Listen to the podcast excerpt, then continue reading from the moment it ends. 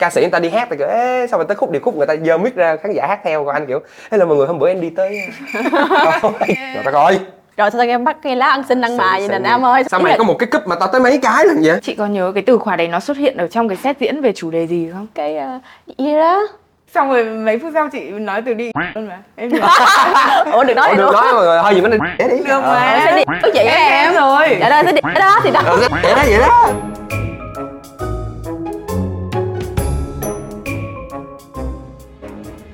Cảm ơn Fonos đã đồng hành cùng Gen Di Truyền, ứng dụng âm thanh số với hơn 3.000 nội dung độc quyền, kho sách lớn nhất Việt Nam với các tác phẩm như Lược sử loài người, tiểu thuyết Thiên Thần và Ác Quỷ, chuỗi sách về sống xanh và thực dưỡng, các bài thiền định cho người mới bắt đầu.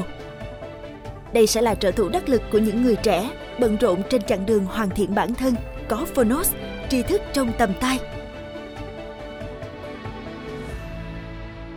Chào mừng các bạn đã đến với chương trình Gen Di Truyền, nơi mà mình sẽ cùng trò chuyện với các bạn trẻ để chúng ta có thể mượn những lá bài tarot này và tìm hiểu thêm về sự nghiệp, tính cách cũng như là tình yêu của các bạn ấy. Và hôm nay đây là lần đầu tiên trong chương trình mà Vừng có thể chào đón hai vị khách mời cùng một lúc. Đây là nhân đôi niềm vui đúng không? Và xin giới thiệu với mọi người Phương Nam và Nhi Võ đến từ Sài Gòn Tếu. Xin chào mọi người. Rất là vui khi được gọi là bạn trẻ.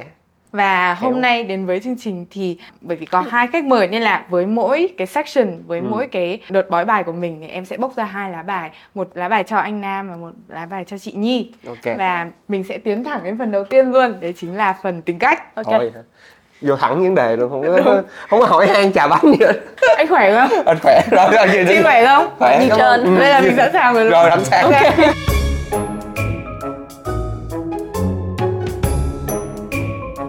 Bây giờ em sẽ trải bài ra và anh chị có thể tập trung năng lượng vào lá bài và mình chọn một cái nhé. Tĩnh tọa thôi. Đúng nhận sai cãi thôi. Okay. Rồi, bây giờ mình cùng lật cùng một thời điểm xem thế nào nhé. 3, 2, 1. Còn điểm thi luôn. Rồi xem lá bài này thôi. Cũng giống như điểm số thì em lại có vẻ thấy cái năng lượng này nó ôn hòa hơn này. Là sao? Anh thấy anh kiểu là chiến tranh nội tâm. Rồi hai lá bài này, đầu tiên là lá bài của anh Nam là Five of Wands, là có rất là nhiều chiến tranh trong cái nội tâm của mình suy nghĩ rất là nhiều và mình suy nghĩ đa chiều về một chủ đề nữa, thì đấy là anh Nam này. Yeah. Còn chị Nhi thì em thấy ở trong này đây sau anh Nam là điểm cao hơn, đấy là sự ôn hòa hơn, nó là Two of Cups, thì mình nếu mà nói về cái suy nghĩ trong nội tâm thì mình sẽ ôn hòa, mình dung hòa hơn. Không biết là khi mà nghe cái lời nhận xét đấy thì anh chị nghĩ có giống với bản thân mình không? Thật ra là đúng. Nên đối với anh Nam thì anh sẽ đấu tranh nội tâm về cái chủ đề gì nhiều nhất? Anh đấu tranh nội tâm về chuyện mình là ai? Triết học quá ha, câu hỏi triết học quá ha. Đúng rồi, mình là ai trong cái hoàn cảnh đó luôn. Mình là ai trong cái sự kiện đó, mình là ai trong đối với người đó, mình là ai đối với cái nơi này. Anh sẽ suy nghĩ nhiều khía cạnh của một vấn đề.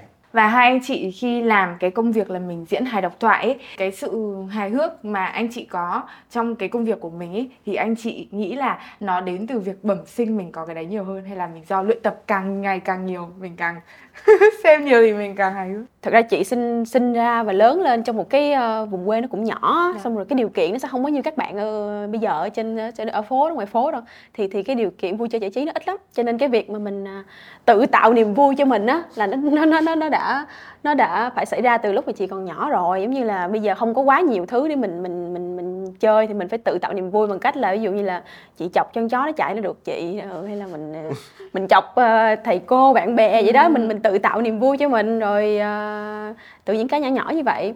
Sau này dần dần chị lớn lên thì chị không có bạn nhiều, có thể là lúc đó mình không có quá nổi bật để mà nhiều người muốn chơi với mình á, nên là cái thời gian mà mình ở một mình rất là nhiều.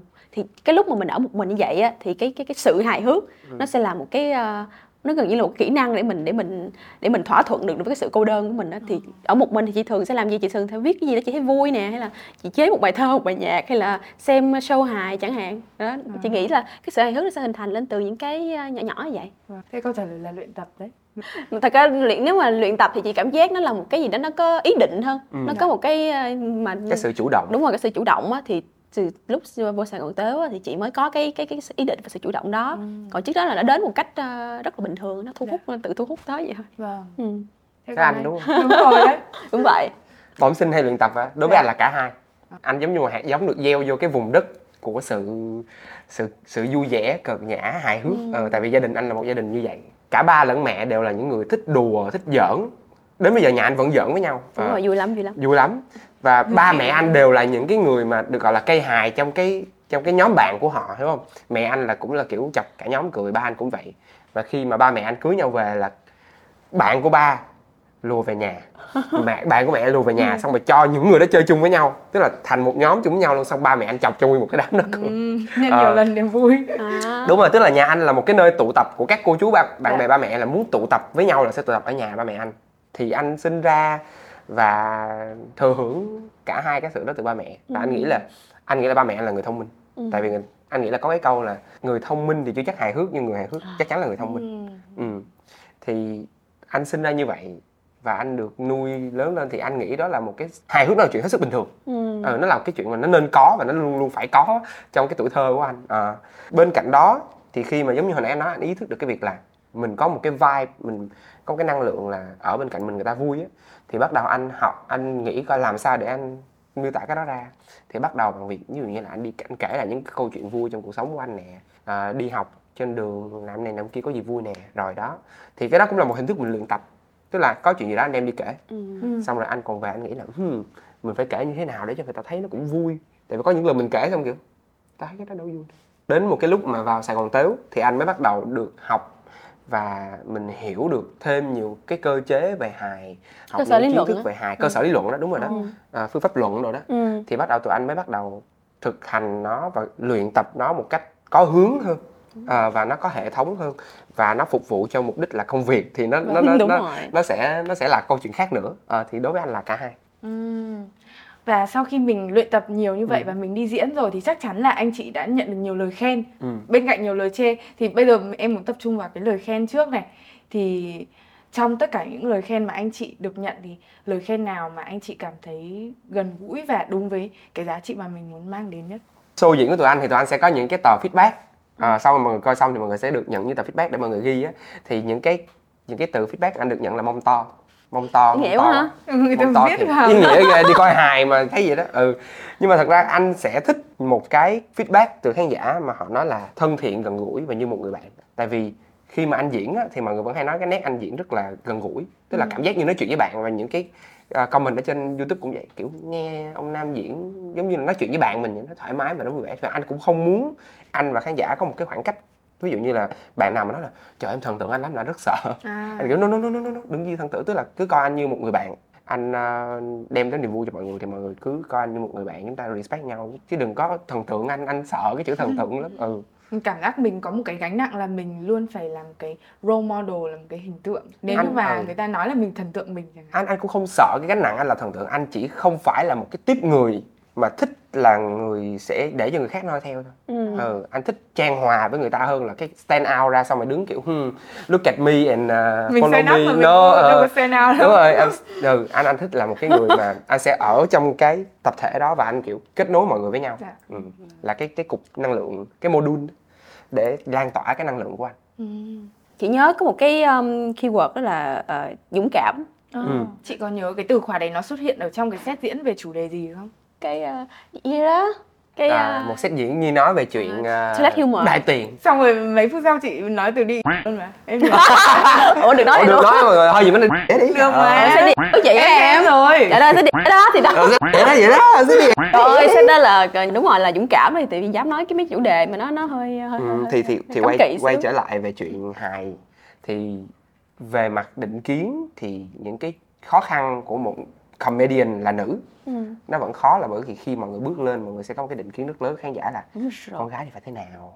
Rất nhiều người khi mà Nhi nói về chuyện là, tức là cái thông điệp trong cái set đó của Nhi là tại sao tôi không được làm cái chuyện đó, hay tôi không được nói cái chuyện đó một cách bình thường như những đứa con trai khác. Cho cái chuyện đó là một cái chuyện hết sức bình thường của con người sao, cơ bản. Gái đẹp mà đi đại tiện. Gái đẹp là sao đi đại tiện? Ủa chị gái đẹp là sao chị đi ỉa? Thì sẽ có những người kiểu sao cái con nhỏ này, con gái nữa mà lên nói những cái chuyện này, tức là một cái hình ảnh nó không quen thuộc với cái phong cách và cái cách nhìn nhận của người Việt Nam mình, của khán giả đa số những người lớn hơn thì họ sẽ có những cái đó. Thì cái việc mà khi mà tụi anh nhìn lại tụi anh thấy là con quỷ này nó quá dũng cảm, không ai xúi đó, không ai ủng hộ á, tụi anh đâu có xúi đâu, tự nhiên lên muốn tao muốn nói là tao nói cái chuyện đó. Thì anh thấy là Nhi là một người rất dũng cảm. Cảm ơn nha. Cảm ơn Khang. Em thấy là những cái cụm từ đấy thì khi mà ý của mình nói về chủ đề đấy là một ý tốt ấy, thì dần dần qua thời gian khán giả người ta cũng phải có cái thời gian. Bên nước ngoài nó sẽ có cái cụm từ là giáo dục thị trường ấy, nhưng mà em nghĩ là cái cụm từ đấy nó hơi too much. Tức là em cần thời gian để họ hiểu đúng rồi, để họ hiểu mình. Ở Vietcetera có chương trình khác là cởi mở, và 10 năm trước thì người ta sẽ không được nói từ giáo dục giới tính hay là quan hệ tình dục, nhưng bây giờ nó rất là thoải mái rồi. Ok mọi người ơi, mình là host cởi mở đó mọi người. Vô tình thôi, vô tình thôi, đâu có gì đâu. Thế bây giờ này em sẽ có một cái thử thách khác là đó là lời nhận xét của khán giả, là những người mà trong cuộc sống bình thường thì sẽ không tiếp xúc ngoài cái xét diễn với anh chị, thì bây giờ anh chị là bạn của nhau ngoài đời nữa, thì anh chị sẽ nếu có một lời khen tặng cho người kia thì đó sẽ là lời khen gì? Trời đất ơi, nó khó, bình thường chửi nhau dễ. Chửi nhau không à? Trời ơi, anh rất sẵn lòng, có thể chửi nó trong mơ luôn. Tức là anh đang ngủ rồi, chửi Nhi đi là anh có thể phun ra một bài văn luôn. Nhưng bây giờ tự nhiên kêu quay qua đấy. Okay. Không, thật ra cái này anh đã nói, anh đã nói với nó cách đây khoảng mấy ngày, người ta đã nói về cái này rồi. Tức là anh sẽ khen Nhi là một người rất bản lĩnh. Tức là anh nhìn Nhi có một hình ảnh của nữ chiến binh á, kiểu hero á. Tức là tại vì Nhi như nãy Nhi nói là Nhi là một người không phải ở Sài Gòn, anh sinh ra và lớn lên ở Sài Gòn, đó là một câu chuyện khác, gia đình anh ở đây. Nhi từ một thân một mình lên trên thành phố và Nhi làm được rất là nhiều thứ. Đó, đứng lên stand up, đứng một mình nói chuyện với đám đông, thể hiện cái sự hài hước của mình và luôn luôn thử nghiệm những cái chủ đề rất là kinh khủng. Và mọi người không biết được là anh đã đọc những cái comment của Nhi, những cái set đầu tiên của Nhi ở trên YouTube á. Và anh rùng mình bởi vì anh nghĩ là nếu mà anh đọc những cái comment này mà người ta nói về anh chịu không được. Tức là anh có một cái may mắn là anh debut khá là gọi là beginner level, tức là ra cái là mọi người yêu thích, may mắn mình được yêu thích luôn. Thì anh rất là ít khi nhận những cái comment ác ý hay là nói rất là tệ về như là Nhi. Thì lúc anh đọc lên câu trời sao Nhi nó chịu được ta. Xong cái anh vô group, anh định nói cái gì, anh vô một cái group chat của team, anh định nói cái gì đó thì anh thấy nó đang giỡn ở trong. Anh thấy nó đang giỡn ở trong đó. Vậy vẫn gì bị chửi hả? Sau đó tao khùng nó giỡn, nó kêu trời ơi, nó chửi như là mọi người trời có gì đâu. Tao đang định nhắn tin rồi là an ủi nó, sao tự nhiên nó vui, mình không được vui mày bây. Rồi từ đó trở đi Nhi chưa bao giờ cho anh thấy, anh nghĩ là Nhi có, nhưng mà Nhi chưa bao giờ để cho mọi người thấy được là Nhi chùng bước trước bất kỳ những cái lời nói hay là những cái lời gọi là tấn công hay là kêu bỏ đi, nghỉ đi, chưa bao giờ. Anh thấy cái đó thì tại vì chị nghĩ đơn giản là công việc thì cái đó là công việc thôi, thì những cái đó giống như là một người đầu bếp thì phải biết dùng dao nè, còn một cái người mà mình xuất hiện trước nhiều người vậy thì mình cái chuyện mà có khen có chê là chuyện bình thường á, thì chị nghĩ nó đơn giản vậy thôi, cái chuyện đó là chắc phải gặp cả đời nếu mà mình mạnh mẽ thôi. Bây giờ anh biết mà chị vẫn mạnh mẽ thì cảm ơn Nam đã khen nha. Cái vấn đề ok, có khen có chê thì là bình thường, nhưng mà toàn chê là một câu chuyện khác, tức là lúc đó 90% là chê á. Chê là đỡ, chửi, công kích cá nhân, chửi không à. Thì anh mới chịu không được, tức là chê thà như là bạn này diễn dở, bạn này diễn mình thấy không vui, có một cái kỹ thuật gì đó bạn chưa nhấn được. Cái anh hoàn toàn ok, nhưng mà cái kiểu là gái này nướng, nói bà cái này, mày là cái con này, con kia, mày là cái thứ này, thứ kia đó, cái đó anh chịu không được. Đó, đây rất bản lĩnh. Đó là lời khen anh dành cho Nhi. Mấy ngày trước anh đã nói y chang như vậy với nó rồi, anh đã nói như vậy với nó trước mặt nó luôn rồi. Chị có phản ứng như này không? Nó chửi anh sớn à, như bình thường mình chơi chửi nhau, như vậy khen nghe sớn chứ cringe. Nó hơi out of nowhere, những người ta đang nói vậy tao đi ê tự nhiên mày bản lĩnh ghê. Nó hơi out of nowhere luôn á, tụi nó chối vậy rất là hù. Ê tao thích cái đó của mày lắm nha. Ok, tao khen Nam đúng không? Rồi đúng rồi, khen Nam á. Thì ai xỉa chứ? Có một cái lần mà trong cái buổi fan meeting của Sài Gòn Tếu thì những cái comedian sẽ giới thiệu người này, giới thiệu người kia, thì chị sẽ giới thiệu Nam. Chị nhớ chị có dùng một cái từ cho Nam đó là Golden Boy của Hài Độc Thoại, cậu bé vàng của Hài Độc Thoại, thì đó, đúng luôn, đúng, không sai đâu được. Thì Nam nha, chị sẽ để ý là có nhiều người á sẽ nói là Nam bước vô cái này là may mắn. Chị không nghĩ là may mắn, tại vì chị tin cái gì nó cũng phải là có một cái sự luyện tập của nó, chứ không ở không thì trời rơi xuống. Thì thật ra là chị thấy là cái thời gian mà Nam làm comedian không chỉ trên sân khấu không đâu, mà nó all the time. Có những cái lần mà chị đi show chung với Nam á thì như diễn xong đúng không, chị diễn xong rồi chị trở về, chị ngồi bình thường, ngồi chill bình thường thôi, nhưng mà Nam diễn xong rồi Nam vẫn lấy cái niềm vui từ cái việc mà làm người khác vui, cái năng lượng không biết ở đâu mà có từ đầu tới cuối luôn, tức là comedian all the time, mọi lúc mọi nơi đều thấy là comedian. Thì mình làm nghề chung thì mình thấy rất là respect á, tại vì ví dụ như là một cái ca sĩ hay là một cái rapper đi thì cái thời gian họ nghe một cái beat càng nhiều á thì họ sẽ dễ kill cái beat đó hơn. Còn trong cái nghề này thì cái thời gian mà mình thực hành cái việc làm comedian của mình càng nhiều thì mình sẽ càng cái skill của mình nó sẽ càng bén hơn thôi, thì càng khó quẹt, càng cô đặc. Thế có khi anh nên chỉnh lại câu trả lời vừa rồi là 51% bẩm sinh và 49% luyện tập. Anh nghĩ là đối với anh nha, ai cũng có khả năng hài hước, nó giống như tập gym vậy đó. Em hiểu không? Ai cũng có khả năng là mình sẽ có một cơ thể đẹp, healthy, sáu múi, nhưng quan trọng là mình có chọn làm như vậy hay không. Thì mọi người hay nói tụi anh là cho anh chỉ có duyên quá, làm cái nghề này phải có duyên, phải có căn, có căn đó, căn 1, 2, căn cứ theo quy định của pháp luật. thì khi mà tụi anh đã là một cái người nghiên cứu, học và thực hành cũng như là làm việc về hài hước, tụi anh thấy cái câu có duyên bẩm sinh nó không đúng. Tức là tụi anh không tin là cái người nào có duyên là họ sinh ra là họ đã có duyên rồi, và người nào không có duyên là coi như cả đời họ sẽ không bao giờ có duyên, thì tụi anh không tin cái đó. Tại vì cái chữ duyên đối với tụi anh là sự kết nối. Em sẽ rất có duyên với mấy đứa bạn của em, đúng không? Em giỡn với mấy đứa bạn của em rất vui, nhưng maybe khi mà giờ đưa em lên sân khấu mất hết cái duyên, đúng rồi. Cái duyên nó xuất phát từ việc em thoải mái, em tự tin và em chấp nhận bản thân của mình. Ví dụ như bây giờ kêu anh lên diễn hài, anh rất tự tin, anh rất có duyên. Em kêu anh lên thuyết trình về tinh học cơ bản là anh mất hết hoàn toàn cái duyên của anh luôn.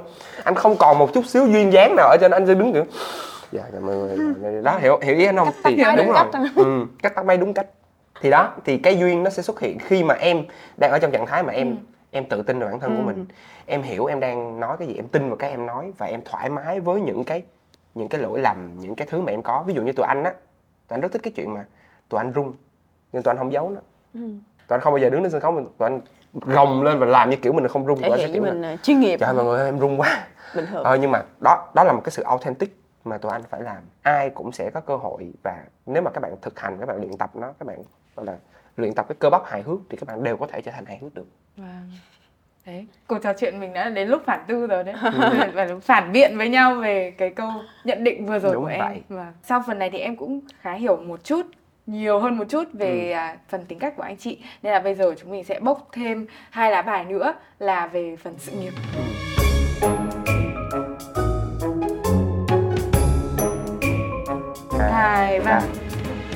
Rồi, sự nghiệp tao sau này tao đi rồi tao em bắt cái lá ăn xin đăng bài vậy nè Nam ơi, sao sự nghiệp cái ra đấy ăn xin đăng bài. Sao cái nạn kìa, trời ơi nó nạn kìa, nạn nách kìa. Trời ơi sao bắt bóng cái sự nghiệp, mới nhìn cái lá này nữa. Trời ơi gì đấy. Căng quá vậy. Chưa kịp nói thì anh thì đã tự lái đò hả? Người lái đò hả? Sóng gió đúng không? Lá của anh Nam là lá 6 kiếm. Thực ra đây nó cũng không tiêu cực đến mức đấy đâu, vì lá này nói về việc là mình đang tiến tới một hành trình mới. Có thể là mình đã vừa vượt qua một cái giai đoạn khó khăn, nhưng mà đây là người lái đò này đang lái ra bờ sông bên kia sẽ là bờ sông đẹp hơn. Anh nghĩ là nó đúng đó. Wow, ok tiếp nhé, xem có được cái duyên đúng như Nam không. Nhưng mà vừa nãy em nghe câu chuyện của chị Nhi thì em lại thấy đồng cảm hơn với cái lá này, là bởi vì cái khởi đầu của chị là gian nan, giống cái hình ảnh này là người ăn mày đi trong buổi đêm Giáng sinh, bên trong này thì đèn rất là sáng nhưng mà chị lại ở cái ngoài của vui đấy. Nhưng mà dần dần mình cố gắng tiếp thì mình sẽ đi vào trong những căn nhà này, căn nhà sáng lạng. Thì anh chị có muốn kể thêm về cái hành trình đấy của mình?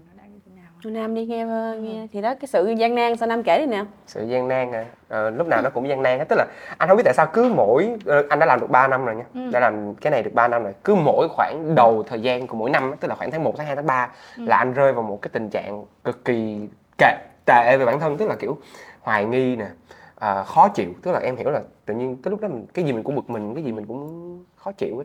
Tức là nếu mà anh ở trong một cái tình trạng tốt nhất, một phong độ tốt nhất, anh nhìn đâu anh cũng có thể make fun, cũng có thể nghĩ ra cái miếng hài, cũng có thể nghĩ ra ý tưởng, thấy được những cái cơ hội để mình làm hài. Khi mà anh ở trong cái trạng thái đó thì anh lúc nào anh nhìn đâu anh cũng thấy nó nó nhạt nhòa, nó khó chịu, tức là sao kỳ vậy ta. Đó thì anh vừa mới trải qua một cái khoảng thời gian đó, bởi vì anh không biết vì lý do gì nhưng mà cứ đầu năm là nó như vậy, đầu năm ngoái cũng vậy, đầu năm nay cũng vậy. Cái khó khăn của anh á trong công việc là anh đang muốn biết xem mình muốn nói cái gì. Tại vì hài độc thoại nó mang một cái tính chất là quan điểm của mình về một vấn đề, góc nhìn của mình về một vấn đề, nên thách thức chút xíu nó mới thú vị. Tụi anh có một cái câu là comedy is real not nice. Comedy hài hước nó thật chứ nó không có nice, tức là nó không được thiết kế ra để làm vui lòng bạn. Thì đối với anh có nhiều cái để anh muốn nói, nhưng mà cái khó khăn là làm sao để mình dùng ngôn ngữ hài hước, mình nói cái đó ra bằng ngôn ngữ hài hước, nó rất khó. Một cái việc mà mình thấy khó chịu, mình thấy bực mình, làm sao mình nói nó hài hước được. Cái thứ hai nữa là không thấy hài hước để nói. Thì anh mới nhận ra là làm cái này đến một cái lúc nó nhiều quá rồi thì tự nhiên bắt đầu mình bị hết đạn. Hài độc thoại nó cần là một cái vốn sống, tức là em tưởng tượng tụi anh giống như một cái bình. Thì khi tụi anh cứ dùng hết cái nước, cái năng lượng ở trong cái bình đó đẩy ra thì đến lúc nó cạn cái bình thì bắt đầu mình nhìn đâu mình cũng thấy không thấy gì hết. Mình không có chất liệu để mình biến những cái xung quanh thành hài, mà mình nhìn vô mình cũng không có cái gì để mình ra được hết. Thì bắt đầu đến lúc đó tụi anh sẽ phản hồi là thôi giờ đi nạp bằng cách nào, đi nạp bằng cách đi học. Vừa rồi anh có một cái là anh đi học tin học cơ bản. Tức là anh né cái môn đó nha, anh rất ghét tin học và anh né cái môn đó, anh chưa học cái môn đó từ đầu năm nhất tới giờ. Vừa rồi anh đi học và anh thấy nó rất vui em. Tức là cái cảm giác mà ngồi tự nhiên làm một cái thứ mà nó khó nhưng mà tự nhiên mình nhập đúng cái mã xong rồi ấn cái nó chạy một cái hàng kết quả là code, là basic. Đúng rồi, nó satisfy kinh khủng, nó vui. Tức là tự nhiên anh tìm được niềm vui trong cái việc mình đi học, rồi đi nói chuyện với người này người kia, đi đọc một cuốn sách mới, đi thử một cái mới, đi trải nghiệm một cái điều gì đó mới. Thì tự nhiên nó sẽ cho mình những cái chất liệu mới, nó cho mình một cái góc nhìn khác. Thì ví dụ như vừa rồi cũng thử apply làm host của Cởi Mở và được nhận đó, thì cũng là một cái trải nghiệm mới. Đây vô tình nó vô tình nhắc lại, nó vô tình lướt qua cái cuộc trò chuyện. Thì đó, khi mà người lái đò đi qua một cái bến bờ bên kia thì anh nghĩ anh đang thử một cái mới. Là thử một cái thứ mà trước giờ mình không làm, đó là làm host. Vâng. Em cũng khá là đồng cảm với cái đấy, vì thực ra cái việc mà em ngồi ngay ở đây lúc này ấy, kể qua cho anh chị một chút là em đi học ngành khoa học thông tin Python, Excel, PowerPoint ở bên đại học. Thì em thấy là thực ra nếu như mà mình nghĩ lại về bản thân mình thì mình cũng đâu có thực sự muốn làm một người làm cái công việc đấy. Nhưng mà làm du học sinh ấy thì thường người ta sẽ hướng vào cái ngành STEM để mà mình có visa ở lại lâu dài, hay những cái lợi ích mà nó rất là dễ nhìn thấy trước mắt. Nhưng mà nếu như mình hỏi con tim mình thì mình không có muốn vào cái vòng luẩn quẩn đấy, nên là năm nay em mới muốn thử nghỉ học gap year để làm việc ở Vietcetera như thế này. Mình thử trải nghiệm nói chuyện với nhiều người mới như là anh chị thì mình mới học thêm được. Đấy thì cũng là một hành trình khá là dài của em để ngồi đây ngày hôm nay. Đó thì quay lại cái câu chuyện này. Với lá bài này thì chị Nhi sẽ kể được câu chuyện gì? Cái lá này em giải lại cho chị một lần nữa ha. Người bên lề. Để em add thêm thông tin cho chị hiểu hơn là cái lá bài này nó sẽ nói về việc mình gặp khó khăn về vật chất. Như là những cái yếu tố như là mình còn không đủ cái mức sống bình thường của mình. Thế chị có thấy nó đúng không? Chính nó đây mọi người, chính nó thủ phạm là đây, nó nè.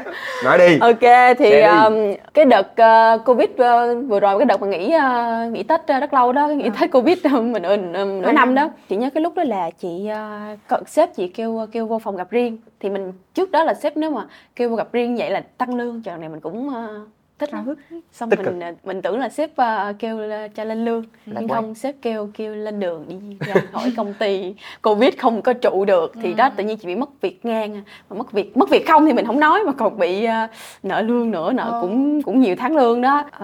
Có công việc ổn định xong cái mất ngang. Thật ra lúc đó cũng có chị cũng có apply nhiều chỗ, xong rồi cũng có một vài chỗ offer chị cái công việc, nhưng mà xong cái lúc đó chị cũng biết đến Sàn Tếu rồi nè, chị cũng đi diễn rồi. Thì chị nghĩ là cái lúc đó là cái lúc mình đưa ra một cái quyết định. Bây giờ thì chị thấy đó là quyết định quan trọng trong cuộc đời, nhưng mà lúc đó chị nhìn nó nhẹ nhàng lắm, chị nhìn nó không có gì căng thẳng hết trơn á. Lúc đó chị nghĩ là thôi chắc là không hợp làm văn phòng ở đâu, cái mặt này làm văn phòng gì nữa, thôi chắc là đi diễn hài luôn. Thì chị qua chị diễn hài tới bây giờ luôn. Nhưng mà thật ra thời gian đầu đi diễn thì đâu có, bây giờ thì chị có thể có thu nhập ổn định từ cái việc này rồi, nhưng mà thời gian đầu thì cũng chưa có được cái ổn định cho cái công việc này. Thì đó, thì nó lại cái đó. Thì mọi người biết là cái tụi anh nó chưa phải là nghề, cái diễn viên Hàn phải nó chưa phải là nghề, cho nên là cái thu nhập cũng như là cái chỗ đứng trong trong cái gọi là cái thị trường nó còn rất là ít. Cho nên ví dụ như trong team này chỉ có maybe chỉ có mọi người đều có những cái công việc khác, đúng không? Ví dụ như anh Ti thì là họa sĩ, anh Trung thì là MC, ví dụ như vậy. Rất là nhiều người phải có những công việc khác, chỉ có anh á là anh sống được bằng nghề này và tiền của ba mẹ. Và thì Nhi... ý nghĩa quá. Và thì Nhi nó cũng không ngoại lệ, tức là bước vào đây thì Nhi chịu rất là nhiều sự thiếu hụt, thiệt thòi về mặt vật chất để theo đuổi, nó là đúng là kiểu theo đuổi đam mê á, không chạy theo vật chất mà theo đuổi đam mê là gì. Thế thì chắc chắn khi mà mình đi diễn ý, nó phải có cái năng lượng gì đấy nó cho mình, mà những cái nghề khác nó khó có thể cho mình được cái sự thỏa mãn đấy. Thế thì đối với hai anh chị thì cái sự thỏa mãn khi diễn ấy, nếu mà có thể cụ thể hóa nó ra một cái kỷ niệm hay là một cái cảm xúc ấy thì nó sẽ là gì? Hồi trước chị làm văn phòng á thì chị chỉ có thể nói trước sếp chị và đồng nghiệp chị về cái kết quả làm việc tuần qua, nhưng mà khi mà chị diễn hài thì chị có thể nói với rất nhiều người về chính mình, về những cái gì mà mình làm cho mình buồn, những cái gì mình trăn trở, thì chị nói được nhiều thứ xuất phát từ cái những cái nỗi đau của mình, hay là những cái trăn trở, hay là những cái mà mình thích, mình muốn nói, mình cảm thấy muốn nói với nhiều người quá, thì mình có thể đây là cái nơi mà giúp mình hiện thực được cái chuyện đó. Rồi bây giờ anh hỏi em nha. Nếu có một công việc mà mỗi ngày đi làm em không phải đeo một cái bộ mặt khác, mà em được là chính em là chính mình, em nói những gì em thích, em cười đùa, em vui vẻ, có người ngồi ở dưới sẵn sàng nghe em và vỗ tay, thậm chí trả tiền cho em để em làm chuyện đó, thì cái công việc nó có đáng mơ ước không? Có đáng mơ ước và đúng không? Và khi em làm content creator em cũng được một phần. Yes, thì đấy. Đó thì bây giờ mọi người hỏi anh là cái sướng của hài độc thoại đối với anh là gì thì đó. Tức là nó là con người anh, nó là tất cả những cái gì mà mình muốn, tức là mình đi làm. Rồi đầu tiên là mình đi làm mình là chính mình. Tụi anh có một cái thứ mà em hỏi là cái gì làm cho anh thích nhất của cái nghề này, thì đó là cái tính authentic, authenticity, tức là tính chân thật, tức là mình là ai, mình nói những cái mình nghĩ, mình là chính mình không phải đóng vai bất kỳ ai ở trên sân khấu. Cái của tụi anh là tụi anh là chính anh không, và mình nhận lại được những cái feedback là nó có ý nghĩa với người ta. Nó giúp người ta rất nhiều trong cái việc Covid, ví dụ như Covid vừa rồi nhận được rất nhiều là trời ơi, Covid vừa rồi mà em không coi mọi người là em cũng tiêu cực lắm, em rơi vô hố đen gì đó. Đúng rồi, cái sức khỏe tinh thần nó quan trọng. Thì tụi anh giúp được một phần nào đó rất nhiều cho việc là củng cố giữ lại được cái sức khỏe tinh thần cho những người khác. Thì khi mà anh nhận được những feedback đó anh rất vui. Em biết cái Ikigai mà đúng không? Biết. Cái mình thích, cái mình giỏi, ý nghĩa với xã hội, và cái mình được trả tiền để làm chuyện đó, thì cái này nó thật sự đầy đủ với cái Ikigai của anh. Thì lúc đó anh kiểu trời, còn cái gì tuyệt vời hơn nữa. Và thật ra trước đây á, anh không có chọn ngành nghề, anh chỉ hình dung được cái lifestyle sau này anh là người đi làm anh sẽ là người như thế nào. Thì ngay từ cấp 2 anh hình dung rất rõ về chuyện là anh không muốn làm công việc văn phòng, anh không muốn làm một cái công việc nào mà nó có tính chất là kiểu sáng đúng giờ đó lên ngồi xong đi về. Anh muốn công việc là anh phải đi vòng vòng, đi đâu đó cũng được, đi vòng vòng rồi nói chuyện với người này người kia. Anh muốn nói chuyện với mọi người, anh muốn giao tiếp, muốn tiếp xúc với mọi người. Lên thêm xíu nữa anh kêu là anh không muốn làm một cái công việc mà nó bị định giờ giấc, nó phải thoải mái về thời gian, linh hoạt về thời gian. Thứ ba nữa, anh thích ăn mặc, anh thích mặc đồ, anh không muốn mặc đồng phục, tôi phải được mặc cái tôi thích cơ. Và cái cuối cùng là anh thích cái công việc mà được đi đây đó, được giao tiếp, nói chuyện với mọi người. Thì khi mà anh vừa mới bước ra trường cấp 3 thì cái yếu tố để anh chọn cái ngành học trong trường đại học của anh là tâm lý. Là bởi vì thứ nhất anh không biết anh hợp với cái ngành kia, anh không biết anh hợp với ngành nào hết. Thứ hai là anh nghĩ là để mà nói chuyện với mọi người, để mà gặp gỡ tiếp xúc mọi người thì mình nên hiểu mình và mình nên hiểu người khác.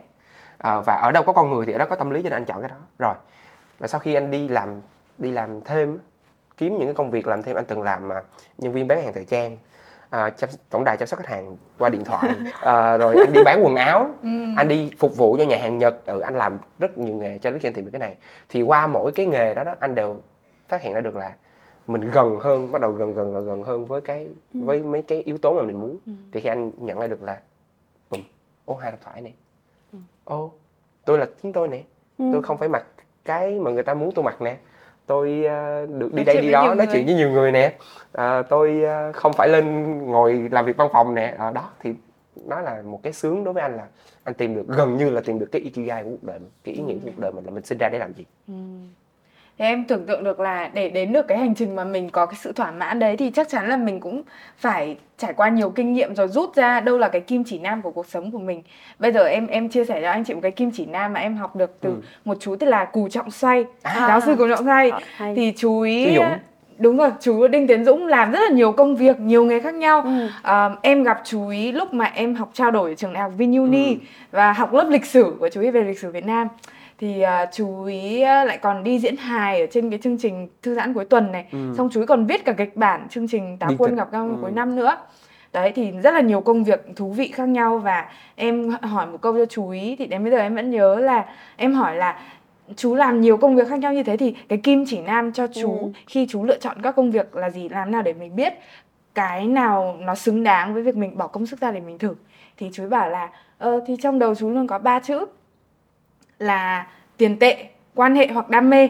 Và khi một công việc mà nó hoàn thành đủ một cái đấy thôi là chú sẽ quên đi hai cái kia. Tức là khi mà mình lựa chọn một cái hoạt động để mình làm ấy thì nó chỉ cần thỏa mãn đủ một yếu tố là mình đỡ phải dằn vặt, bứt rứt với bản thân. Ví dụ mình có tiền thì mình kệ là mình đang không có đam mê, đang không có quan hệ. Hoặc là mình có đam mê thì mình phải quên hết tiền với quan hệ trước đã để mình làm tốt cái đấy.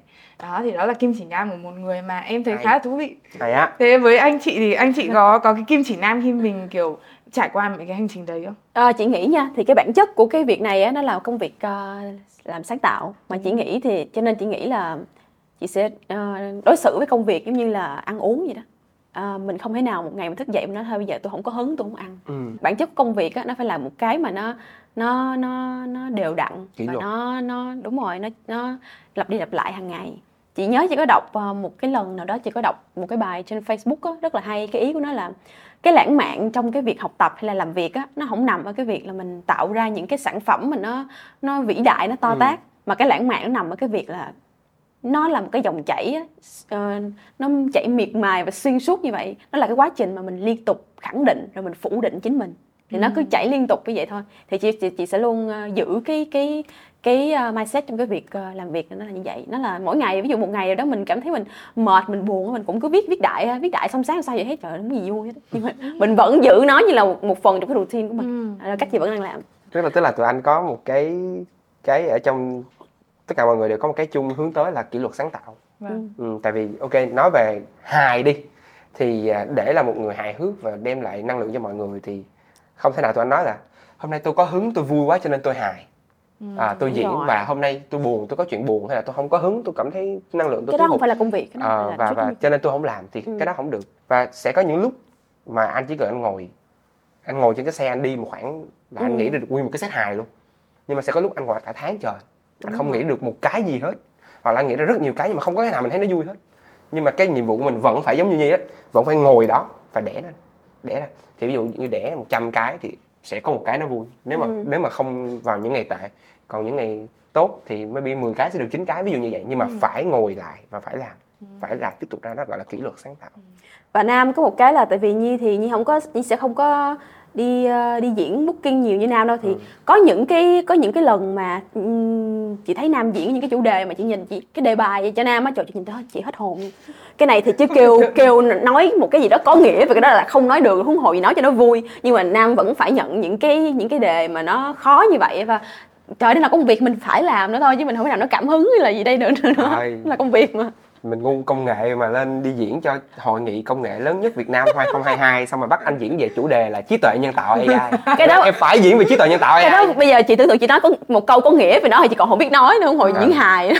Xong rồi còn nhiều cái vui lắm. Tức là anh đi diễn thì mọi người biết là trước cái phần trình diễn của anh xong người ta mời một cái chị lên là chị mắc một căn bệnh, xong rồi chị share về bệnh tình của chị, xong chị khóc, xong tất cả mọi người đều khóc, xong kêu mọi người ơi bây giờ chúng ta sẽ cùng coi hài nhé. Xong Phương Nam lên hello mọi người, hello, muốn xỉu. Anh trải qua nhiều cái mắc cười lắm.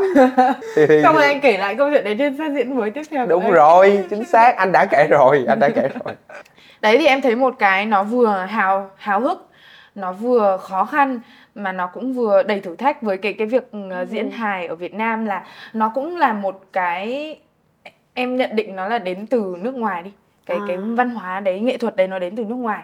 Thì giống như là rap ấy, thì rap nó cũng đến từ văn hóa của những người da màu ở Mỹ, và họ rap về những cái chủ đề khó khăn trong cuộc sống của họ. Họ phản ánh được cái thực tại là cái hoàn cảnh sống của họ rất là khó khăn, xong rồi dần dần nó trở nên phổ biến hơn trên thế giới, xong rồi dần dần nó du nhập vào Việt Nam. Và chắc chắn là nó đã tồn tại ở Việt Nam 10 năm trước rồi, nhưng mà sau những cái chương trình như Rap Việt ấy, thì tự nhiên nó mới phổ biến hơn. Thì cái quá trình mà từ các cái rapper gạo cội cho đến các rapper nổi tiếng bây giờ ấy, nó là một cái quá trình rất là dài. Và em cảm giác như Hài Độc Thoại nó đang ở những cái bước đầu tiên ấy. Đó, thì anh chị đang cảm thấy là mình muốn làm gì nhiều hơn để mình mang cái văn hóa diễn Hài Độc Thoại đấy nó đến với nhiều người hơn. Chị thì chị nhìn không có vĩ mô gì, chị nhìn cục bộ thì nhìn đơn giản thôi. Chị đó, chị làm tốt cái việc của mình thôi. Còn thật ra thì diễn hài Việt Nam thì cũng sẽ có những cái khó như nãy chị nói rồi á. Ví dụ như là nữ thì có một vài chủ đề mình sẽ nói ra thì vẫn nói được, nhưng mà sẽ nhiều người chỉ trích mình, hay là tốn nhiều thời gian một chút xíu để giải thích cái công việc mình đang làm cho người thân, bạn bè nè. Thì chị nghĩ là những cái nó chỉ có một vài cái cá nhân chị thấy trên cái hành trình của chị á, nó hơi khó như vậy thôi. Còn lại thì chị nghĩ đơn giản là đó là mình làm tốt cái chuyện mình đang làm trước, rồi mấy cái kia tính sau. Anh thấy là có một cái câu là mình sẽ không thể đo lường được cái mức độ ảnh hưởng của cái việc mình làm đến những người khác, cho nên cái thứ mà mình kiểm soát được là mình làm tốt cái thứ mình đang làm. Thì anh thấy Nhi cũng như là Giang, chị Giang hay là một bạn mới vào tên là Khanh, là ba bạn nữ trong team của tụi anh đã làm tốt được cái việc là các bạn là chính các bạn, và các bạn đã lên, các bạn thể hiện chính con người của mình, và nó inspire rất nhiều cho những bạn nữ khác muốn thử. Tụi anh em biết em đã từng tới cái buổi open mic của tụi anh rồi đúng không, là một cái sân khấu mở cho tụi anh mở cho tất cả mọi người đến, thì có rất nhiều bạn nữ muốn lên và thử. Thì đó là một cái thứ mà tụi anh nghĩ là nó có ý nghĩa cho cộng đồng Hài Độc Thoại. Thì Hài Độc Thoại đã xuất hiện ở Việt Nam thì anh có thể nói là xuất hiện trước đây, trước tụi anh rồi, đã từng có những cái người khác họ làm rồi. Nhưng cái thứ mà tụi anh đau đấu đó là cộng đồng. Tức là lúc anh bắt đầu diễn Hài Độc Thoại này là khoảng 3-4 năm trước, anh không thấy có một cái cộng đồng nào, tức là có một cái nhóm người nào họ có kiến thức, họ có sân chơi và họ tổ chức và họ chơi cùng nhau về cái bộ môn này. Mà em biết là cái gì nó không có cộng đồng thì nó rất khó để mà nó duy trì được. Thì cái lúc đó anh mới nhảy vô làm thì anh gặp anh Uy Nguyễn, anh Uy Lê và anh Tùng, là 4 anh em với nhau. Xong tụi anh quyết định là lúc đó tụi anh diễn bằng tiếng Anh. Anh diễn hài bằng tiếng Anh cho người nước ngoài ở Sài Gòn. Xong 4 thằng kiểu tại sao mình là người Việt mà mình lại đi diễn tiếng Anh cho người nước ngoài ta, tại sao? Cái gì vậy? Cái chuyện gì nó xảy ra vậy? Xong tụi anh kiểu là diễn tiếng Việt thử đi. Và thật ra lúc đó mấy anh em kiểu trời, diễn tiếng Việt sao nổi, mấy cái này qua tiếng Việt khó lắm. Tại vì nó có rất nhiều cái ai mà coi. Tức là nó có rất nhiều cái sự cản trở về hình thức, về những cái luật cũng như là cái cách thức mình làm. Nhưng mà không, chỉ cần mình cố gắng là mình làm được thì mấy anh em làm thử. Thì may mắn được nhiều người ủng hộ, và cũng đúng chắc là thiên thời địa lợi nhân hòa, đúng cái mùa dịch thì mọi người ở nhà nhiều, mọi người coi YouTube nhiều, thì những cái clip mà tụi anh thử, tụi anh đăng lên những cái sách diễn nó viral và bắt đầu mọi người biết tới. Thì tụi anh càng ý thức về cái chuyện là phải có cộng đồng. Mọi người biết á, đây là một cái khó khăn của tụi anh mà tụi anh không nói được ở đâu nha, khổ lắm. Rapper, ca sĩ, tụi em có thể làm một bài ví dụ như MCK hay Tlinh, một bài hát em có thể em cầm em đi diễn 100 lần, 100 show. Thậm chí em nghe lại những cái bài hát đó 1000 lần em vẫn thấy nó hay. Bây giờ anh diễn một cái set hài mà em coi lại lần thứ 2 là thôi rồi đó. Không ai coi nữa đó. Ca sĩ người ta đi hát thì kiểu ê sao mà tới khúc điệp khúc người ta giơ mic ra khán giả hát theo, còn anh kiểu ê là mọi người hôm bữa em đi tới không ai care hết. Mà bởi vì chỉ có mình tụi anh đang thực hiện và chơi cái bộ môn này ở đây, cho nên là hàng tuần khán giả mới cứ tới và khán giả cũ cũng quay lại, cho nên tụi anh mắc một cái vấn đề là tụi anh bị bơn content. Em có coi những cái set hài ở trên Netflix không? Là khoảng 1 tiếng đồng hồ một người đứng diễn. Đúng rồi. Trung bình một diễn viên hài ở bên nước ngoài họ làm được một cái set diễn 1 tiếng đồng hồ đó họ mất 5 đến 6 năm. Tức là họ nghĩ ra một cái gì đó đúng không? Họ sẽ đi tới những cái open mic ở nước ngoài. Mày biết open mic ở nước ngoài một cái thành phố nó có tới 10 chỗ. Đúng rồi. Một buổi tối đó họ thể diễn 10 lần và cứ mỗi lần diễn như vậy họ sẽ kho quẹt được, tức là họ sẽ rút ra được cái gì dư, cái gì thừa. Càng ngày sẽ càng chuốt, càng craft, càng trau chuốt cho cái set mình nó tốt hơn, nó hay hơn. Tụi anh khó có một cái thị trường để tụi anh làm chuyện đó. Và cái đó nó tệ cho, thứ nhất khó để mà cải thiện chất lượng nếu tụi anh không có chỗ để tụi anh luyện tập. Thứ hai mình bơn hết, tức là coi như là đến lúc nào đó kiểu trời không biết nói gì nữa, không biết diễn gì nữa. Và cái set diễn của mình nó cũng không có được nuôi lớn. Ví dụ như một cái set mà anh thấy anh rất tiếc đó là cái set mà Té Làm Sao Để Không Mất Mặt. Cái clip mà em coi được á là lần đầu tiên anh diễn cái set đó trên sân khấu. Tức là anh diễn lần đầu tiên luôn á, là lên clip là không bao giờ anh được chỉnh sửa, không bao giờ anh được nuôi, không bao giờ anh được phát triển nó lên. Lại mới coi lại sao đấy luôn. Và anh rất tiếc luôn. Thì đó, thì cái tụi anh muốn là tụi anh sẽ xây dựng một cái cộng đồng thật lớn. Rồi thì đó là cái mà tụi anh hướng tới là cộng đồng. Chúng ta sẽ qua chủ đề tình yêu. Bóc xem là tình yêu của anh chị thế nào. Tình yêu của anh, tình yêu của anh và chị.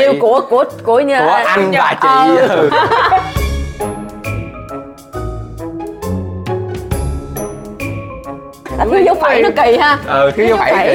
Những người giỏi ngôn từ giúp đỡ lẫn nhau đúng không? Rồi. Bây giờ chị, tôi bốc trước đúng không bạn? Bạn bốc đi bạn. Ok, tôi bốc trước nha. Thôi chập ơi, okay. Căng quá. Disclaimer cho mọi người là Nam và Nhi không phải là một cặp nha, cho nên là hai cái chuyện này nó không liên quan tới nhau nha. Hai lá này đừng có đừng có ghép nó vô nhau, đừng có quy chụp nha. Rồi 3, 2, 1. Rồi ta coi. Sao mày có một cái cúp mà tao tới mấy cái lần vậy? Mày yêu nhiều người hả? Chắc vậy nè. Tao không yêu được người luôn, có con chim không? Tao có con thằng lằn luôn mình. Thôi để chuyên gia giải này nè, chứ mình nói bậy bạ. Tình yêu tao mày hạt con. Mọi người ơi, mình không biết gì tao rót đâu nha mọi người. Rồi lá của anh Nam là lá Seven of Cups. Thì có rất là nhiều trải nghiệm yêu khác nhau, đúng là thế thật. Và đôi khi mình có nhiều trải nghiệm làm mình hơi cảm thấy mông lung, mình không biết lựa chọn. Còn với chị Nhi, Ace of Cups của chị Nhi sẽ là việc mình biết trò chuyện với nội tâm của bản thân mình. Mình tự hỏi bản thân mình xem mình thực sự muốn cái gì. Nên là ví dụ trong tình yêu được hạn thì mình sẽ có một cách lựa chọn sáng suốt để tìm được những cái người mà mình biết là sẽ phù hợp với mình hơn.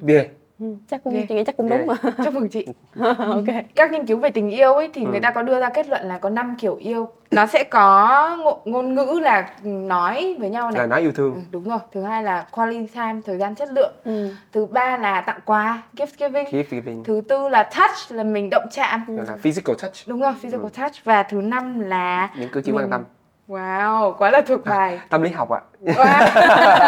Đó thì em muốn hỏi là anh chị có biết là cái ngôn ngữ tình yêu của bản thân mình là gì không?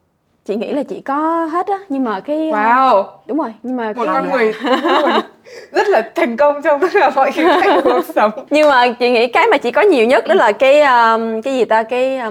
quan tâm á, cái sự quan tâm chiều chuộng á. Trời, chị có bồ, chị cưng bồ chị lắm, chị chiều lắm. Cưng rất là cưng luôn, nhưng cưng như trứng vậy đó. Wow. Thì chị nghĩ đó là cái nhiều nhất, còn không là cái tiếp theo là cái thời gian á, cái thời gian bên nhau. Tại vì chị nghĩ cái tuổi của chị là cái thời gian nó rất là quý. Cái tuổi còn sung mãn, sức trẻ ngời mà mình dành thời gian, tao đã dành thời gian cho mày chứng tỏ là mày rất là quan trọng với tao. Đó là cái cách mà chị thể hiện chị yêu á. Còn một người mà chị không yêu thể hiện đây, anh là một người không thể yêu xa được. Chắc chắn 100% không thể yêu xa được. Thì có nghĩa là anh đã thử chưa? Anh không thử. Một khi anh biết anh không thích rồi mà không rảnh để thử. Nhưng mình biết không ăn cay thì đâu là cắt ớt chi đúng không? Đúng rồi, không, mình biết mình không ăn cay thì không thể chấm ớt. Anh có một cái ngôn ngữ rất lớn đến từ gia đình của anh là physical touch. Tức là nhà anh là cái kiểu mà sẵn sàng ôm hôn nhau trước mặt tất cả mọi người luôn. Anh ví dụ như nhà mà đang đi kế nhau là kéo nhau vô ôm hôn. Anh ngủ với em trai qua anh ôm nó, anh hung nó. Và thậm chí là nè, Sài Gòn Tếu nè, tại vì em trai mày ôm hung cái thậm chí quá tao không. Sài Gòn Tếu tức là anh vẫn bay vô anh ôm anh hung, ví dụ như ông Ti rồi các thứ này nọ, tức là tụi anh trừ chị đó nha, trừ con quỷ này ra nha, không có ôm với mối hung, kiểu mà ôm mà kiểu cả đám ôm nhau á. Hôm qua đây nè, hôm qua trước khi anh diễn anh kiểu rung quá gì ôm tao cái ôm cái để không mi. Thì gia đình anh có một cái văn hóa đó, thì anh không thể yêu xa được, bởi vì anh mà đã có người yêu là anh sẽ phải gặp bồ anh phải bị thiếu hơi, anh phải hít, anh phải có cái năng lượng của người đó. Và một cái quality time.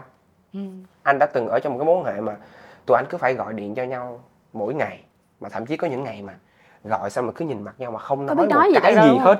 Mà anh feel cái đó nó cực kỳ tệ và nó cực kỳ triệt tiêu cái cảm xúc của anh với tình yêu luôn. Anh kêu là bây giờ một tuần mình nói chuyện nhau 1-2 lần cũng được, nhưng mà hãy làm một cái cuộc nói chuyện chất lượng, hiểu thêm về nhau và giải quyết được một cái vấn đề gì đó, chứ đừng có cứ nhìn xong rồi tự nhiên cái khoảng thời gian đó anh làm gì cũng không được, anh cũng không có dành thời gian cho bản thân được, mà anh cũng không có phát triển cái mối quan hệ đó được. Và cuối cùng là food language, đồ ăn mới hả? Đồ ăn, tức là anh mà anh muốn người yêu của anh phải đi ăn cùng với anh, phải trải nghiệm ẩm thực rồi các thứ này nọ, rồi nấu với nhau ăn, rồi ăn cùng với nhau, tức là cái cảm giác mà ngồi ăn với người yêu mình rất là thích. Đó, thì đó là ba cái ngôn ngữ của anh. Thế lần gần đây nhất mà anh chị cảm thấy mình được yêu thương là khi nào? Anh có một cái network rất hẹp.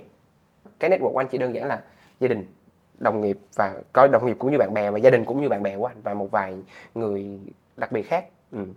Thì hôm qua anh vừa mới diễn một cái set diễn mà anh rất thích cái set này, nhưng mà anh diễn nó không tốt lắm và là 3 lần diễn, là lần này là lần tệ nhất.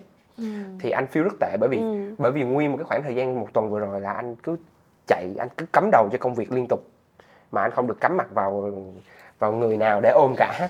Xong rồi anh feel rất tệ về chuyện anh mất năng lượng, rồi anh không có thời gian để anh làm những cái thứ cho bản thân mình. Thì hôm qua anh diễn xong thì anh feel tệ. Thì khi mà anh đi về nhà thì anh có gọi, anh có nhắn tin, anh có nói chuyện với một người mà rất là quan trọng với anh.